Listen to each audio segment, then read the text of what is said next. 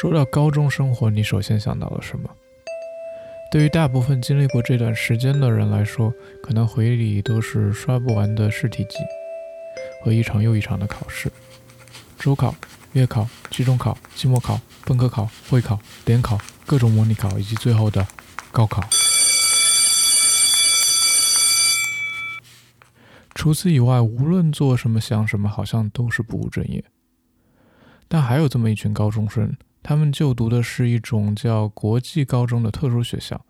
以传统的眼光来看，这里的学生相当不务正业。比如，他们的烦恼是……啊，我不知道他的中文。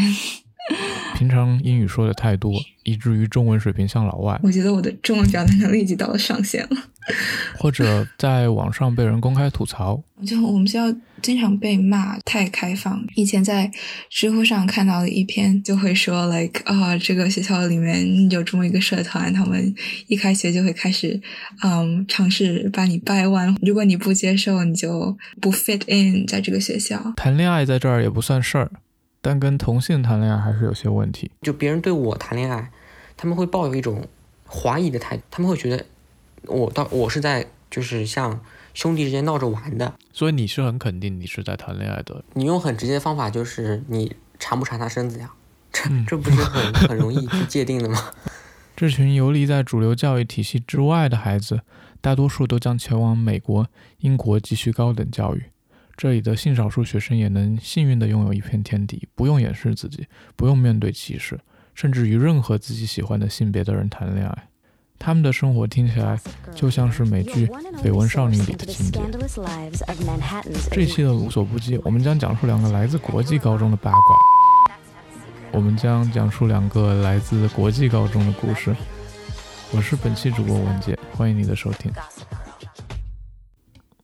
第一个故事是一场疯狂的变装皇后秀，它令人惊奇的地方不仅在于它被允许发生于高中校园，更在于很多的参赛选手竟然是如假包换的直男。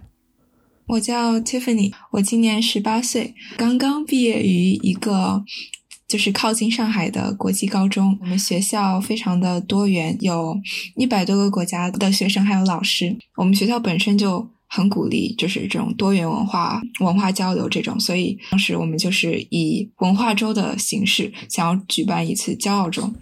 Tiffany 是第二届骄傲周的组织者之一，他是双性恋。呃，我和我的其中一个 co-leader。呃，是个荷兰的男生，我们两个就比较有野心，我们就想办的大一点，我们想在周五晚上的时候举行一场 drag race，就是变装秀。Welcome to ballroom, DJ pump the beat。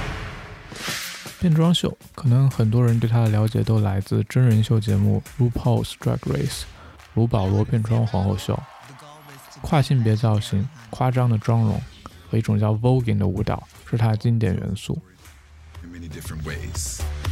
Voguing，它是来源于 Vogue 时装杂志，就是拍杂志封面的时候，模特的一些 pose，舞者会把这些嗯 pose 连起来，就是一个一个 pose 这样摆下去，然后按照音乐的节奏，然后一个一个 pose 这样就变成了一个一个舞步。在一场真实的变装皇后大赛中，参赛的皇后们分别来自不同的 house。在这个寄宿学校，他们就把宿舍每个楼层都变成了一个 house。我像《哈利波特》里面，就是每个 house 都挺有 house spirit 的，然后就是一来一个比赛就就会很想赢。当时是每个 house 五十多个学生，然后我们让每个 house 都选出来四个 drag queen 或者 drag king，然后按照我们给的主题，整个 house 团结在一起，给他们先设计一套服装，再编一段 voguing 的舞蹈。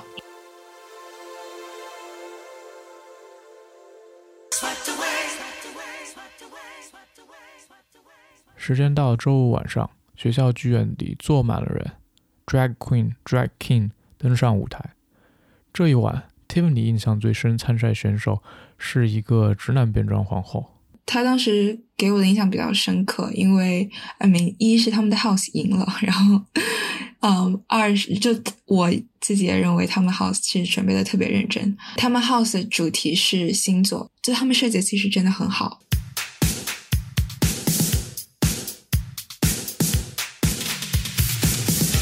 她穿的一条裙子，就是那种紧身的裙子哦，然后还给她戴了假发，什么样的假发？就是很长的，对，黑长直，很长的头发的假发，对对。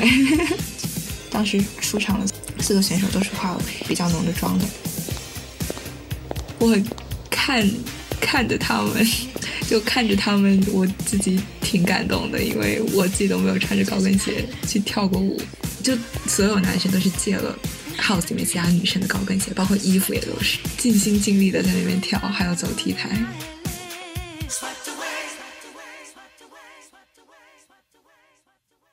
Tiffany 说。之所以采用变装秀这种看似夸张的形式，并不是不担心招来异样眼光，但他过去的经历告诉他，这或许是最好的宣传性别平权的方式。我是在初中的时候，呃，跟一个美国老师，就是他当时在教我们《杀死一只知更鸟》这本书，我印象很深。然后有这本书，他就呃引到了就是美国社会上各种少数群体。啊，还有一些社会上的问题，然后他当时说到了性别歧视，还有恐同。这是我第一次就是听到一个人以非常 positive 的角度去谈 LGBT 社群，包括也是第一次听到 LGBT 这个缩写。从那时起，他开始关注 LGBTQ 相关的知识，并在朋友的公众号开设了一个面向青少年的 LGBTQ 科普专栏。中文不好的他，在花了很久斟酌打磨文字后，终于发出了第一篇文章。第一个文章收到的第一个评论是一个很不好的评论，就是其实是骂我们的。没有人知道他是谁。然后呃，他说了，他也 identify as 同性恋，他觉得在中国做这个不会有任何效果。他还说的，就是那种很隐私的话题不应该随便说出来。反正他当时发了很长一段评论，当时还挺不开心的。这段负面评论引发了公众号组员的激烈争吵。我记得当时他们当时也有来跟我的朋友吵，就是觉得这个公众号不应该写这种话题。有一个我记得是他的妈妈，就是看到了之后就不想让他继续再做这个项目了。在朋友的坚定支持下。Tiffany 还是为公众号写了差不多十篇文章，但一直到最后一篇，在用词上都保持了委婉的风格。我们本身其实原本就特别特别小心了，我们专栏本身就没有直接叫 LGBT 专栏，而是叫彩虹专栏。我觉得那个评论只只是让我们就是变得更加小心一点。后来有一次机会。Tiffany 和朋友一起去了南京马拉松的彩虹跑活动。就是二零一八年的时候，微博刚刚发出禁止黄色暴力还有同性恋内容的那个条款，就才过了几天就去了这个彩虹马拉松。所以当时马路旁边旁边还有警察什么的，呃，还有很多保安。我们的组织者看起来还挺有经验的，然后他当时带着我们喊口号，有很多不同种类的口号，然后大多数都是比较。隐晦和委婉的一些词，彩虹族群、彩虹家庭、多元什么什么，只有一句口号是有同性恋这个词，因为所有人都知道这个词，所以每次我们喊这一句口号的时候，也是会有最多的人转过来看我们，能看得出来他们在想，就是这群人在干什么，因为也不是所有人都可以认识到彩虹旗代表了什么，但是同性恋这三个字一喊出来，就大家都知道。我当时就是也没有很敢喊这句话，因为当时喊的时候，我就记得我有一点点不舒服，然后我也可以感觉到，就是周围的人也会有一点点不敢喊这句话。平时在中文的语境下听到这个词，大多都是负面的意思，或者大多都是啊要准备跟人吵架了，或者爸爸妈妈就是也会拿它当不好的词来讲，所以尤其是中文说出来。这个词的时候，会让我就是颤一下。就比如说我跟别人说我的形象的时候，我说嗯，bisexual，说出来比双性恋就是其实舒服很多。但是 leader 他一直喊的非常坚定，就 就喊的一直很大声。当自然声响你用彩虹的浪漫温柔包装长鹏街。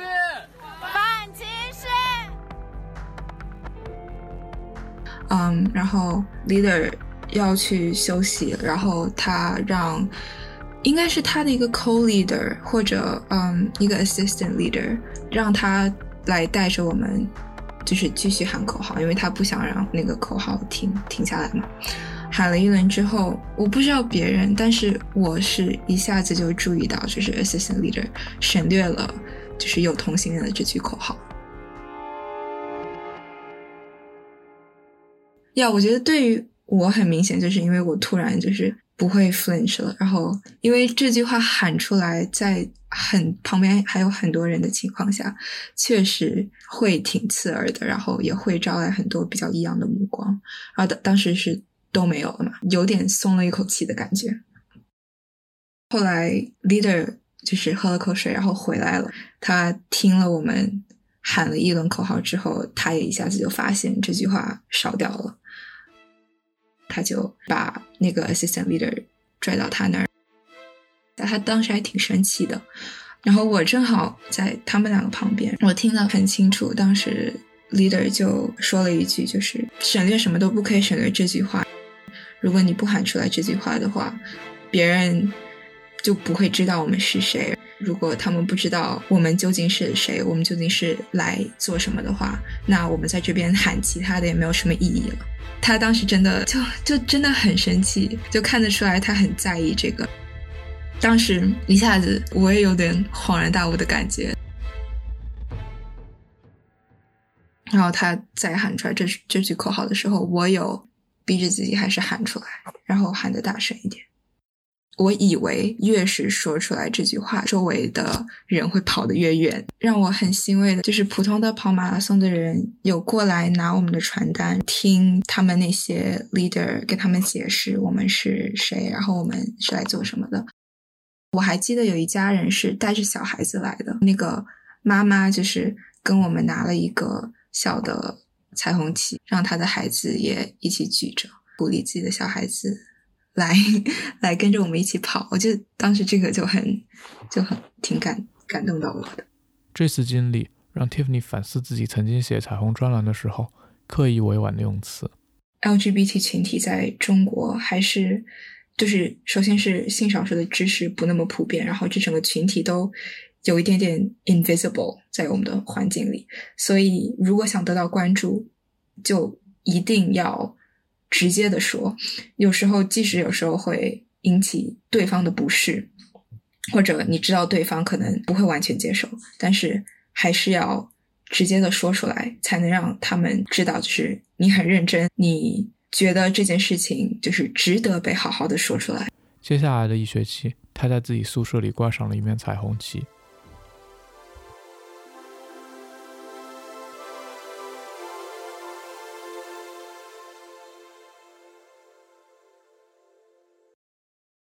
今天的第二个故事开始于一段校园爱情。主人公小雷是一名高一学生，就读于江苏的一所国际高中。我们学校是有分本部和国际部，本部就是体制内的普高，然后国际部就是申请国外的大学。然后我觉得就是彩虹群体在我们国际部包容度，我觉得还是蛮高的，就是不会出现。就是我目前为止没有遇到一个同学，就是会对这个人群产生任何歧视。在本部谈恋爱可能是一个比较不那么常见的事情，因为本部的学习压力相对比较大，然后老师管得比较紧。但国际部谈恋爱这个事情其实是比较常见的。这样的一个友好的环境里，小雷遇到一个喜欢的男生。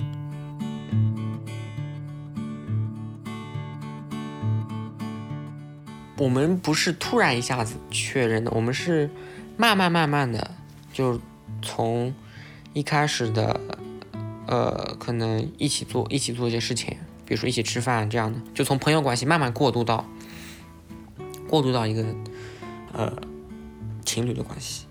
我我我也可以跟男生有啊普通的朋友关系，但跟对象的话，那我就会超越这一层，就比如说。就每天就黏在一起啊，这样。经过一些试探和接触之后，两个人在一起了。我记得应该是，就是我们当时是运动会，然后运动会前一周就是每个班各自要去排，就是自己的项目要去练嘛。然后他当时是报了个乒乓球，我就陪他一起去训练，因为他乒乓球也不是很厉害，然后他就是抱着玩玩的心态去的。然后结果他遇上的那个练习的对手，他也不是很厉害，然后他就有的时候赢，有的时候输。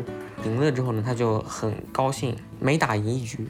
他可能就会冲过来跟我拥抱一下，或者是亲一下我这样。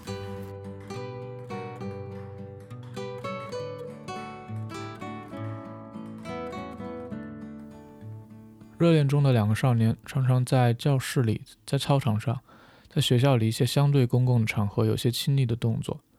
很快，两个人的关系引起了班主任的注意。呃，我班主任是一个三四十岁的女老师。在行规方面很严格，但是就是在情感方面，他可能会比较细腻一些。呃，行为举止可能过度亲密了，被他亲眼看到了，然后他就来分别找我们两个人。然后当时我就跟他讲，我说，啊，我可能是这样的人。那他当时也没有说什么，他就说让我以后要注意一下，就是公众方面的影响，就是你不能在太公众的场合做太亲密的事情。班主任注意，也让两个人的关系很快走向了结束。小雷并不知道，班主任很快把这一情况告诉了双方的家长。因为我们是住校的呀，他可能那一个星期周三、周四就知道了，但是我是周五晚上才回家，所以他是周五晚上才来找我，但他可能已经知道了一两天了。我当时在学校里，我是完全不知道这个事情，我是到了家里，那个同学给我发 QQ，我才知道的。这里需要补充一点背景信息：小雷的家庭是一个几乎全员信仰基督教的保守家庭。父母辈和网上的祖父母辈都是虔诚的信徒。我们家是属于比较传统的。我之前一直不肯说，也是有点害怕，真的是有点害怕。因为从我知道他知道这个事情到他来找我之间，隔了有大概两三个小时。我从小到大到现在为止，理论上经历过最紧张的时刻应该是中考，但是不得不说。这中间的两两三个小时，我是非常焦虑、非常紧张，就已经超越了中考的那种紧张。我当时其实两三个小时之间，我是有做纠结的，就是我其实完全可以跟他讲，那我们就是在开玩笑，可能开的有点过了，他也可可能也也会去相信。但我当时就在纠结，到底是说实话还是有所保留。我当时就想了很久很久，我觉得既然都已经发展到这样了，那我也没必要。再瞒下去，我就还不如直接跟他坦白讲。他当时是来我的房间，然后当时我已经躺在床上要准备睡觉了。平时他进来可能会问我这这个星期过得怎么样啊，但他这次一进来是完完全是跟平时完全不一样，他就很严肃，然后就问这是不是真的。当时真的很紧张，一直在想我怎么组织语言去说。就是我说完之后，他当时是非常崩溃的，就。他已经是眼睛都已经闭上去了，我当时就跟他讲，我说你们接触的人可能是比较传统，你们可能觉得觉得这个东西不正常，或者说不接受。但是其实现在国内的人对于这一现象的看法，其实比你想象中的要好很多。就他甚至觉得这是一件羞耻的事情。就我当时就其实就也也有点着急，因为我觉得他他对这个东西的认知是有问题的，是错的。所以我当时就一直在跟跟他解释说，像我身边的同学都没有任何的歧视啊，或者是孤立我这种这种现象。他先是怀疑，他就问了一些，比如说你有没有喜欢过女生啊，有没有对女生产生好感，或者是你跟女生在一起什么感觉这种问题。他他肯定是先想确定我到底是不是。我就跟他讲说，我从来没喜欢过女生，从来对女生的肉体没有任何的欲望。那所以他就不聊这个问题了，然后他就开始聊，那如果。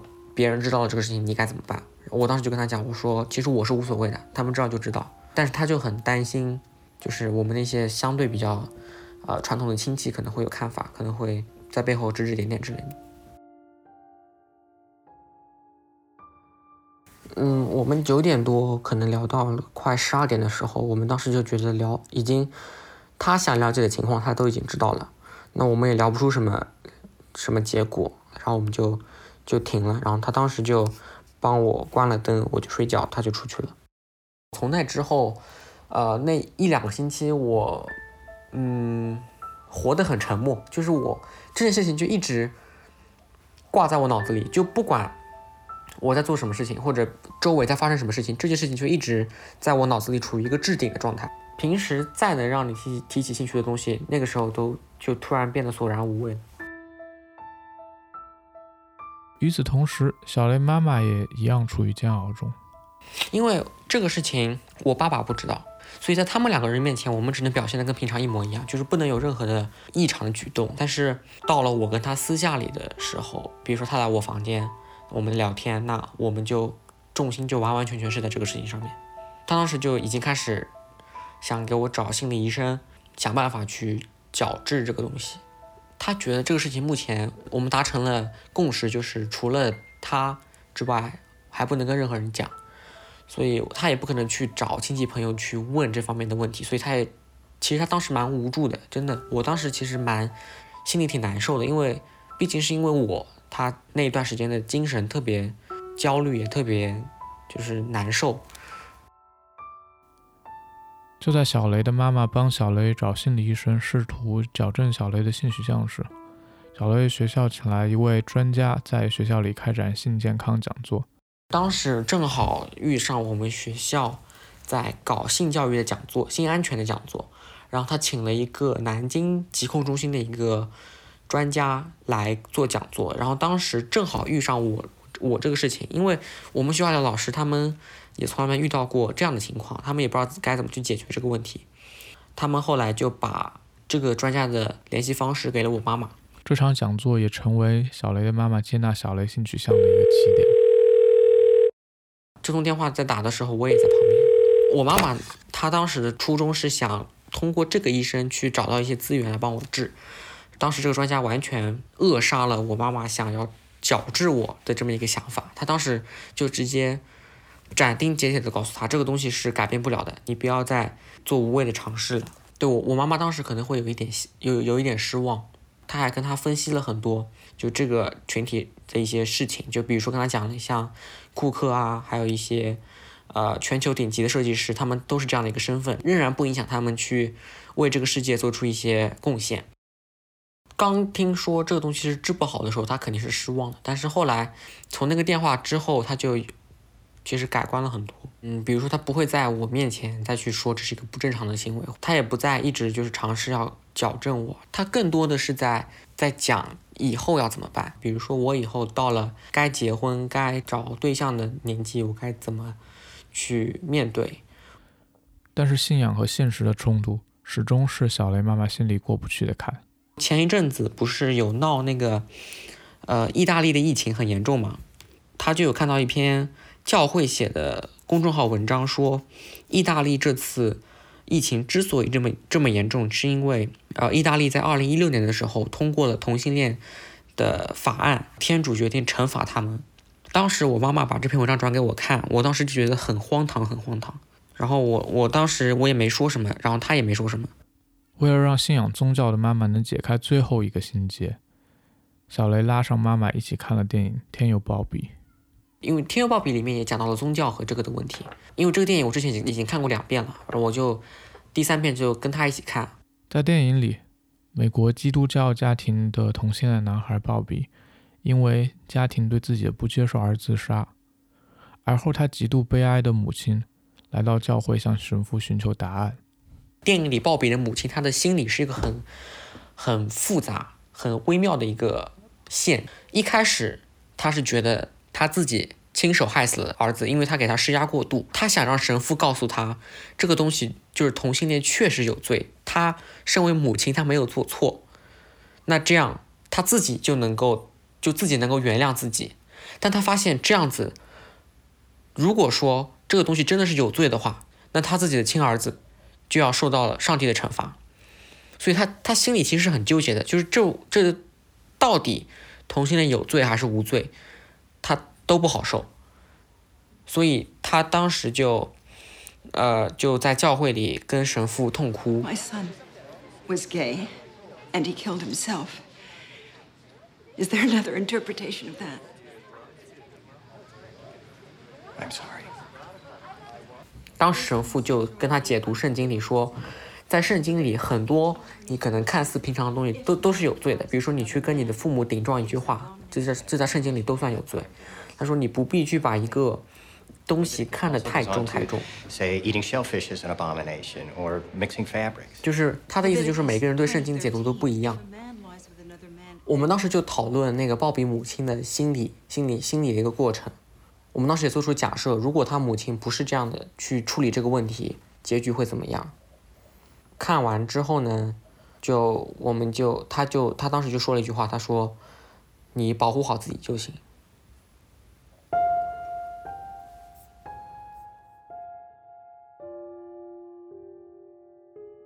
小雷说，被动出柜中最难熬的是无助感，不知道可以向谁去诉说自己的困扰。现在，小雷创立了一个公众号，希望用自己的经历和知识，帮助有同样困扰的青少年。而即将开始大学生涯的 Tiffany 打算学习艺术史，希望未来能用大众最能够感知的艺术或者媒体，让更多人接触到性少数的知识。我会想啊，假如说我真的是一名公主，我的生活会是什么样子的？那我要一下风景。把你们打成这么二零一七年，央视播出了一部名叫《零零后》的纪录片。摄制组花费了十年时间跟踪拍摄一群零零后孩子。片中他们个性鲜明，乐于接受新鲜事物，自主选择生活。I'm now here in the United States. This is just like a dream. 其实寄宿家庭给我了很大的打击。She has to get out. 但在播出后，它引发了意想不到的争议。有人说它应该叫“中国精英家庭中的零零后”，有人 PO 上自己住在城中村的照片，说：“我也是零零后，但除了零零后这个名字，我和你们没有任何相似之处。”某种意义上来说，Tiffany 和小雷都属于纪录片中描述的这类人。他们和中国大部分高中生经历的生活完全不同，但相似的是，为了考上好大学，他们都需要做出很多努力。虽然国际高中的学生不需要经过高考，但他们有着自己的应试标准。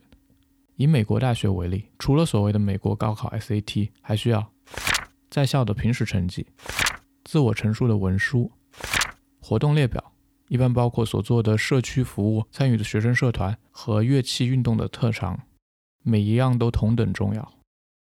Tiffany 向我们讲述了这个故事，就被他写在自我陈述的文书里。而小雷的公众号也将成为他活动列表的一部分。可以说，国际高中的体制和大学入学的要求，在倒逼着这群学生走出自己的舒适圈，接触更多属于自己圈子之外的人和事，并在这个过程中反思自己的特权。小雷最近通过自己的公众号认识一些就读于普通学校的同龄人。我了解到一个人，他离我们江苏地区也不远，他是家里是单亲家庭，然后他还要一边就完全不敢表现出任何自己的这方面的倾向，因为他觉得他妈妈已经已经这辈子已经足够辛苦了，如果再去承受这样的一个打击，他觉得就是他妈妈会受不了。就我我觉得像我这样幸运的人可能只是少数，像那种现在还处在心理煎熬或者是遭受到一些不平等的待遇的人肯定更多。不过他好像有了一个特别的发现，就是我我之前接接触到很多因为性向的问题被同学歧视，我发现他们很多人都有个特点，就是他们的成绩普遍都处处于一般或者是不好。我我也我有在考虑，就是这方面呃的包容度会不会跟你本身的一些除去性向特性的一些，就比如说成绩啊，或者是你的一些人格魅力有关。你有觉得你刚才其实提到一个特别有意思的点，就是说你觉得成绩与包容度有关系，就是呃，在你身上，我我也不知道这我也不知道这是不是巧合，但是真的就是很多来反映遭到孤立的人，一般都成绩不太好。对于这件事有，有了更多公益经验的 Tiffany 则从另一个角度来看待。他用的词是 privilege，中文是特权。他觉得正是因为他的成绩好，才在探索自己性取向的时候拥有了被纵容的特权。我觉得如果碰巧成绩不好，或者或者不讨老师喜欢的学生，就即使有这种 passion 或者有这种想法，可能也会遭到一些老师还有家长那边的很多反对之类的。我就，like 又是一个 privilege。privilege 这个词可能是 Tiffany 在采访中除了 like like like 以外说的最多的词了。他一再感慨自己的圈子太 privileged，自己在有意识的去消除自己的特权滤镜。比如在看到肖战事件后，曾经认为腐女文化是歪曲性少数文化的他，才发现自己能意识到腐女文化不代表性少数文化真实的样子，本身就是一种 privilege 特权。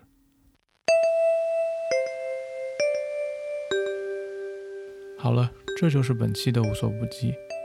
听了两位国际高中生的 LGBTQ 生活，不知道你有什么感想？你的高中 LGBTQ 生活又是怎样的？欢迎你在微信公众号和小宇宙 APP 的评论区给我们留言。本期节目由田山和我策划，庆斌艺师和我参与了剪辑制作，一周和哲宇提供了文稿整理支持。感谢大家收听，我们下期见。